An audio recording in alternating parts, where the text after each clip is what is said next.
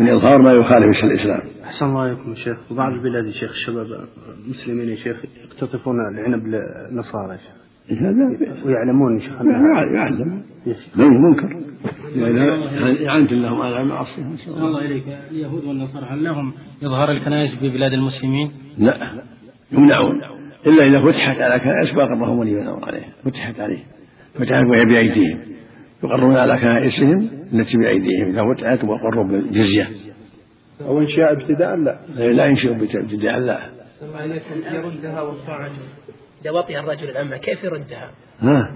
هل هو عيب؟ إذا وطئ الرجل الأمة كيف يردها؟ إذا ما فيها عيب وإن حملت فالحمل له. إذا رفض قال لأنه بكر رفض. ولو إذا كان غاشة لا يردها أو إذا كان غاشة وغشنا فليس منا وله وله خيار. والوط ليس بعيب نعم. الوط ليس بعيب الوط ليس بعيب لا لا. نعم. نعم. بالنسبة للبلدان الإسلامية نعم. بالنسبة للبلدان الإسلامية أغلبها فيها هناك ممارسات شركية ويوجد مباني أيضا فيها يقولون صالحون وكذا. الله يهديه الشاهد في هذا الموضوع هل هذه البلدان يسمى إسلامية أم يسمى غير إسلامية؟ محل نظر. أو محل نظر. إذا غلب عليها شعائر الكفر فهي بلاد كفر. وإذا غلب عليها شعائر الإسلام هي بلاد الإسلام. على حسب الظاهر فيها والغالب عليها. يصلون ويصومون لهم مساجد على حسب الغالب عليها. ما غلب عليها لها حكم. أغلبهم مسلمون يا شيخ اسم الإسلام يعني. إذا إذا غلب على اسم الإسلام والصلاة وغيرها من شعائر الإسلام فيها بلاد الإسلام وإن كان الحاكم كافرا. يسمى بلاد إسلامية نعم نعم. جزاك الله خيرا. هل هو موافق للقياس؟ يردها وقعا من تمر وفقا للقياس اي لا لا لا, لا مخالف موافق للقياس موافق للشرع. لو لو شريت عنز ولا بعير ولا بقرة معها دور ولا معها قعود ولا مع العنز عناق ثم بان فيها عيب ترد العناق ولا ما ترد العناق؟ تردها ولا ما تردها؟ ترد ولا معها؟ نعم. إيه دخلت عليه. لكن أقصد أحسن الله إليكم هنا في الحديث يرده وصاع من تمر مع أن اللبن له مثل. إيه. ولو اللبن قد يتغير قد هذا حسب النزاع. الشارع له حكمة. لأن الصاع يحسم يحسم النزاع. لأن قد يقول ختم اللبني فالستة نقص مو بهذا لبنها يحسن نزاع هذا حاسم هذا من من حكمة الشرع وسماحة الشرع. قطع النزاع. بالنسبة لبعض الشركات يكون بينهم منافسة مثلا يضعون من مثلا من شرى من علبتين لبن يكون يأخذ الثالثة مجانا. هل أحسن إليك بهذا التنافس في الشيء؟ ترك أحوط لأن هذا قد يفضي إلى الشحنة والفتنة. ترك أحوط. أحسن إليك بالنسبة للمشتري هل يشتري من أحسن إليك؟ ترك أحوط. ترك الشراء منهم ولا ولا يبالي يشتري حاجته ولا يبالي بالزيادة أحوط مراقبة الزيادة عفى الله. صار بيجيه يعني مراقبة هو يريد هالشيء. إيه. يعني بدل ما ياخذ علبتين بيأخذ ثلاث وهو بحاجة بحاجته. يعني هو ماخذه ماخذه سواء موجود العلبة ولكن يوم رأى العلبة يعني يشجع أكثر يأخذ من النوعية. ولا فيها ضرر ولا ولو تفضي نزاعا بينهم من الناس يعني لأن منافسات بين البائعين بين الجيران يتنافسون ويحصل بينهم يحصل بينهم شحنة. لصالح المستهلك الضعيف المسكين أما من الشركات هذه يا شيخ. الله أعلم. اللي يظهر لي ترك أو لا.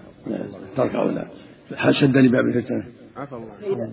أما بعد قال الحافظ ابن حجر رحمه الله تعالى في كتاب البيوع وعن عروة البارقي رضي الله عنه أن النبي صلى الله عليه وسلم أعطاه دينارا ليشتري به أضحية أو شاة فاشترى به شاتين فباع إحداهما بدينار فأتاه بشاة ودينار فدعا له بالبركة في بيعه فكان لو اشترى ترابا لربح فيه.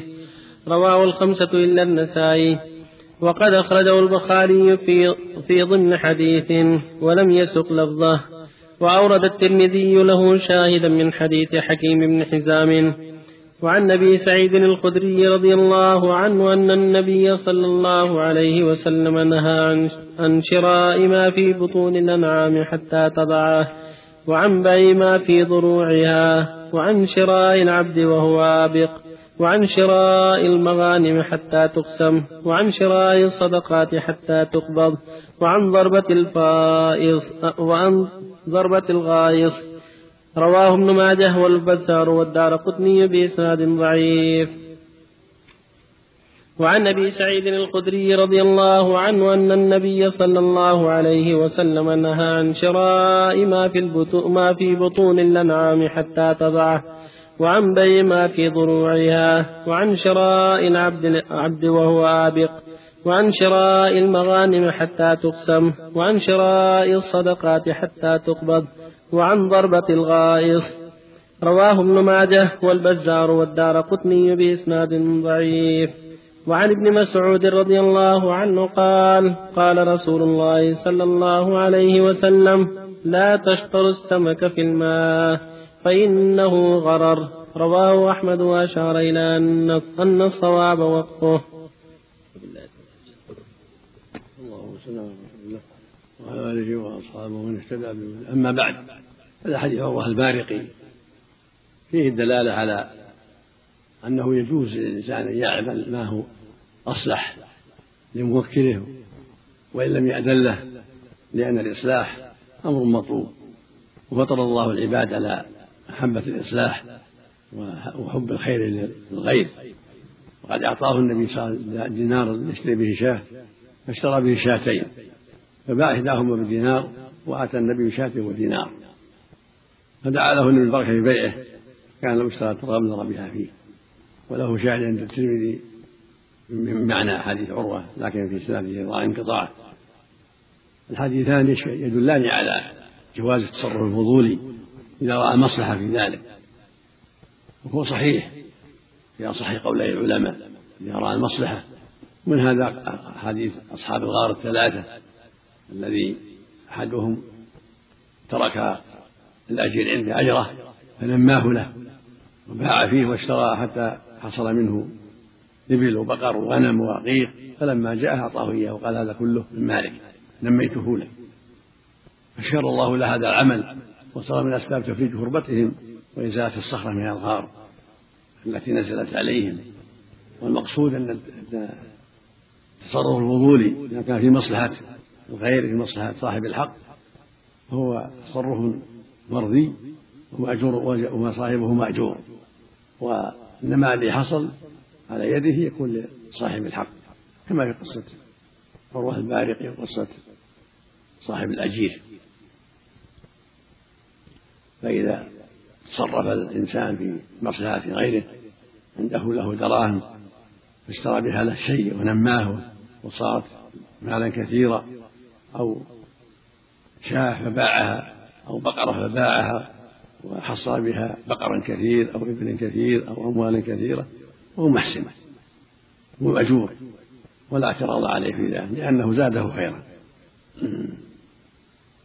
لكن لو خسر يضمن لو خسر يعني ما صار في مصلحة صاحب المال. فلو كان عنده دراهم واشترى بها لصاحب المال مالا خسر فيه يضمن لأنه يأذن في ذلك. أما إذا حصلت المصلحة وحصل الخير فهو مطلوب. والحديث الثاني فيه النهي عن بيع العبد الآبق وعن بيع المغانم حتى تقسم وعن بيع ما في بطون الأنعام حتى تضع وعن بيع اللبن في الضرع وعن بيع الصدقات حتى تقبض. وعن ضربة كل هذه لأجل الجهالة. وإن كان الحديث ضعيف لكن المعنى صحيح لأجل الجهالة. فلا يبيع المغانم حتى تقسم حتى يصل حقه يجي حج ويبيع عطى حقه من إبل أو بقر أو غنم أو ثياب أو طعام يبيع بعدين. لا يبيع شيء بعد مصر كذلك الصدقات حتى تقبض. لو وعده إنسان قال له بيعطيك صدقة ما يبيع حتى يقبضها وهكذا ضربة الغائص. أنا بغوص بغوص البحر واللي يحصل من كذا ومن كذا يكون لك بكذا وكذا. لا لأن هذا غرض. ما يقدر يحصل قد لا يحصل شيء. كذلك ما في بطون الأنعام أو ما في ظهور الفحل الفحل. أبيعك ما ما في بطن الدابة أو ما أنتجها الفحل سنة أو سنتين كل هذا جهالات. وإن كان الحديث ضعيف لكن المعنى صحيح المعنى لا يصح. لأن الرسول صلى الله عليه وسلم نهى عن الغرض. وهذا كله غرض وهكذا بيع السمك.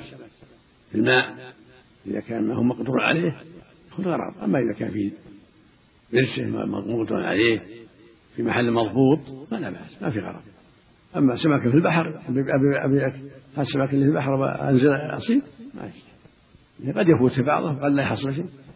أما إذا كان مضبوط في برشة عنده في محل مضبوط ما في خطر. يشوف الإنسان يتأمل ويشوفه ولا في فلا بأس. وفق الله نعم. يستدل على حديث عروة الفارسي بفعل الخضر عليه السلام في خطبة هذا من جسمه هذا من المصلحة من عمل من قبله من عمل الإصلاح هذا التخريب للإصلاح. هذا نوع آخر. تخريب يراد به حفظ المال. هذا يشكر عليه. فلو كان عنده مال لزيد أو العمر ويعرف أنه لو ترك على حاله أخذه الظالم وجعل فيه عيب حتى يسلم من الظالم ويرده إلى صاحبه ما يشوف مثل قصة مثل قصة الخضر بالنسبة أحسن إليك استبدال القديم بالجديد. مثلا بضاعة أحسن إليك قديمة. يستبدلونها بالجديدة ويقدرونها أحسن إليك. سيارة أو أي شيء ما في بأس. يبيع سيارة من سيارة ويزيده أو يبيع بيت بيت ويزيده أو يبيع أرضا بأرض ويزيده أو يبيع بشت بشت ويزيده. ما في بأس. لأن هذه أجناس ما, ما يدخل الربا حديث مرسل لا تعمل به الموقوف المرسل المرسل ضعيف الموقوف من كلام الصحابي. الموقوف يعني من كلام الصحابي. لا تعمل به. لا لا حسب الأدلة رد الأدلة. الأدلة الأخرى. شرع ما قبلنا شرعا لنا. ما لم يأتي شرعا بخلاف ما لم يأتي شرعا نعم. عروة ما يعتبر تعيين لها؟ شراء الأضحية مجرد شراءها. ما يعتبر تعيين لها أو لابد من تعيين لا لا مع تعيينها من صاحبها. صلى عليك يا شيخ إذا سافر الرجل لتعزية ناس أو للصلاة على الميت في بلد آخر؟ ما في بأس النهي عن السفر بقاع البقاع إلا المساجد الثلاث. أما يكون يسافر يعزي أو يهنئ أو يحضر زواج أو البيع والشراء لا بأس ما في حرج. إنما المنهي عنه النهي عن قصد بقعة معينة لتعظيمها ولما فيها من الخير لا يجوز إلا مسائل الثلاث مسجد الحرام مسجد النبي ومسجد الأقصى. شد الرحال لها. أما شد الرحل لقبر الخليل أو لزيارة القبور الفلانية أو لزيارة القبور في كذا أو في محل كذا أو بقعة قال إنها مباركة. هذا ما هو لمنع ممنوع لأنه وسيلة للغلو. نعم. ما في بأس. وكذلك التعزية عبد الله عنك. نعم. وكذلك التعزية. السفر للتعزية ما شيء. مثل السفر للتجارة. أو أو تزور أخاك من تحبه في الله. صلى الله عليه وسلم إذا طلب طالب العلم العلم على أحد المبتدعة هل في حرج ينكر عليه ولا يقال لا بأس؟ هذا في تفصيل إن كان الضرورة دعت إلى ذلك علمه عند غيره واضطر إلى أن يسأل عن علم عنده علم ما في بأس. مع إنكار بدعة ومع كراهته على قدر بدعته. أما إذا غناه الله عن غيره عنه غيره الحمد لله. هذا العلم هو متصل بدعة ولا بس قربه منه وتلمذة عليه قد يظن به أنه مثله وأنه على دينه وأنه على قد يجره إلى بدعته لو طلب علم من علوم الآلة مع وجود آخرين ينكر عليه ولا يقال لا يقال له ينبغي لك أن تترك هذا الشيء لئلا يظن بك البلاء ولئلا يجرك إلى البلاء. كلها خطأ. يظن به السوء ويجره إلى السوء. أقل الأحوال الكراهة.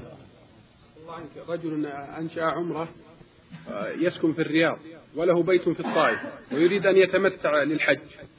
أخذ عمرة في أشهر الحج ثم رجع إلى الطائف وبقى.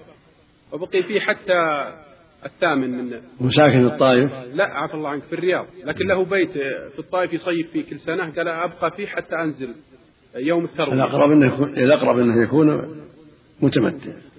والأشهر عند بعض الفقهاء أنه ما يكون متمتع. إذا خرج مسافة قصر ثم جاء بحج يكون مفرد. لكن الأحوط في مثل هذا للعمومات أنه يكون متمتع. إلا من رجع إلى أهله. يعني يروى عن عمر رضي الله عنه.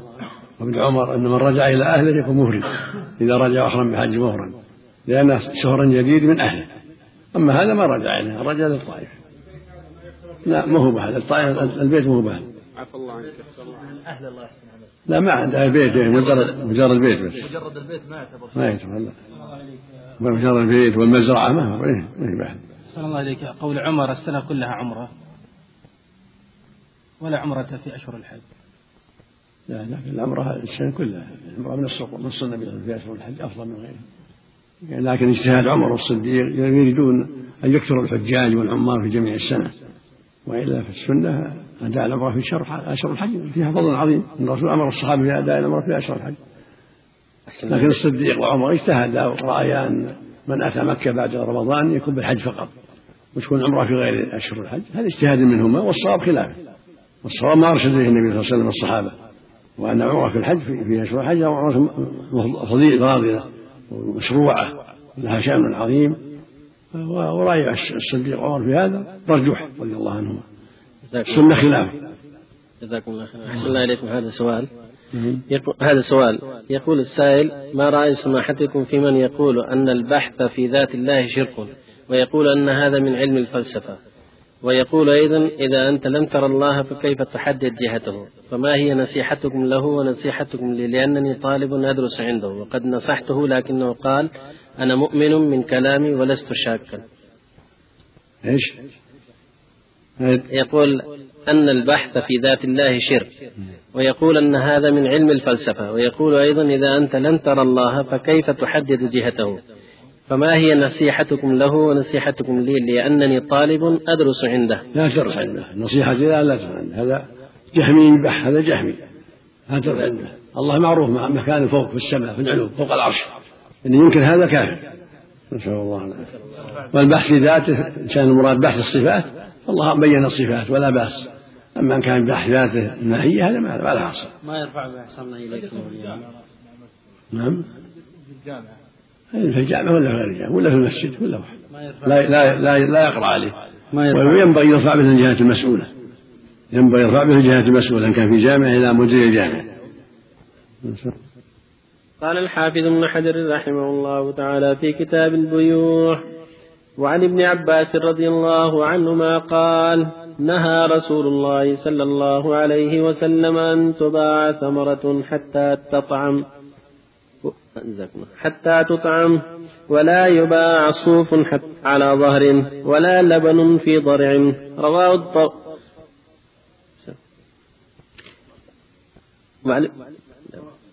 لا ما قرأ لا ما قرأ ما قرأ ما قرأ وعن ابن عباس رضي الله عنهما قال نهى رسول الله صلى الله عليه وسلم أن تباع ثمرة حتى تطعم.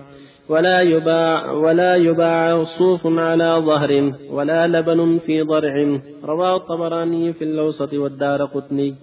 وأخرجه أبو داود في المراسيل لعكرمة. وأخرجه أيضا موقوفا على ابن عباس بإسناد قوي. ورجحه البيهقي. وعن أبي هريرة رضي الله عنه أن النبي صلى الله عليه وسلم نهى عن بيع المضامين والملاقيح. رواه البزار وفي اسناده ضعف. وعن أبي هريرة رضي الله تعالى عنه قال قال رسول الله صلى الله عليه وسلم من قال مسلما بيعته وقاله الله عثرته. رواه أبو داود وابن ماجه وصححه ابن حبان والحاكم. بسم الله الرحمن الرحيم. الحمد لله وصلى الله وسلم على وعلى اله وأصحابه ومن اهتدى به أما بعد هذه الأحاديث في بعض المسائل المنهي عن بيعها وفي الإقالة. حديث ابن عباس في النهي عن بيع ثمرة حتى تطعم يعني حتى تصلح للأكل ويحتمل حتى تطعم يعني حتى تكون صالحة للطعم يعني حتى يبدو صلاحها كما في الأحاديث الصحيحة. نهى رسول الله عن بيع الثمار حتى يبدو صلاحها لو الآخر حتى تحمار وتصفر. والمعنى أنه لا يجوز بيعها بشرط البقاء إلا إذا بدا صلاحها. إذا باع تمرا أو عنبا بشرط البقاء قبل أن يبدو صلاحه فالبيع غير صحيح. لما فيه من الخطر والغرر لأن قد تعرض له آفة جائحة فيخسر المشتري. أما إذا اشتراها ليحصدها الحال علفا فلا بأس. أما إذا باع الثمرة أو الزرع وهو لم يصلح ليبقى فلا يصح. وهذا هكذا اللبن في الضرر لما فيه من الغرر لأن لا يعرف قدره. وهكذا الصوف على الظهر. لأن بيع الصوف على الظهر قد يفضي إلى إيذاء الحيوان. هذا يقول قص هذا وهذا يقول لا زد زد في القص يبي زيادة حتى يؤذي الحيوان ولا يبقى على ظهره شيء من يقيه الحر والبرد. فالواجب ألا يباع حتى يقص حتى يؤخذ الصوف يقصه صاحبه ثم يبيعه بعد ذلك. لأن بيعه على ظهر الدابة قد يفضي إلى النساء ويفضي إلى ضرر الحيوان. وهكذا بيع المضامين والملاقيح. بيع المضامين الأجنة في بطون النوق والبقر والغنم والأجنة في ظهور الفحل لأن هذا يحل ضرر ما يصلح. يبيعك ما في بطنها الدابة أو ما أنتجتها الدابة مثل ما تقدم في حبل الحبلة.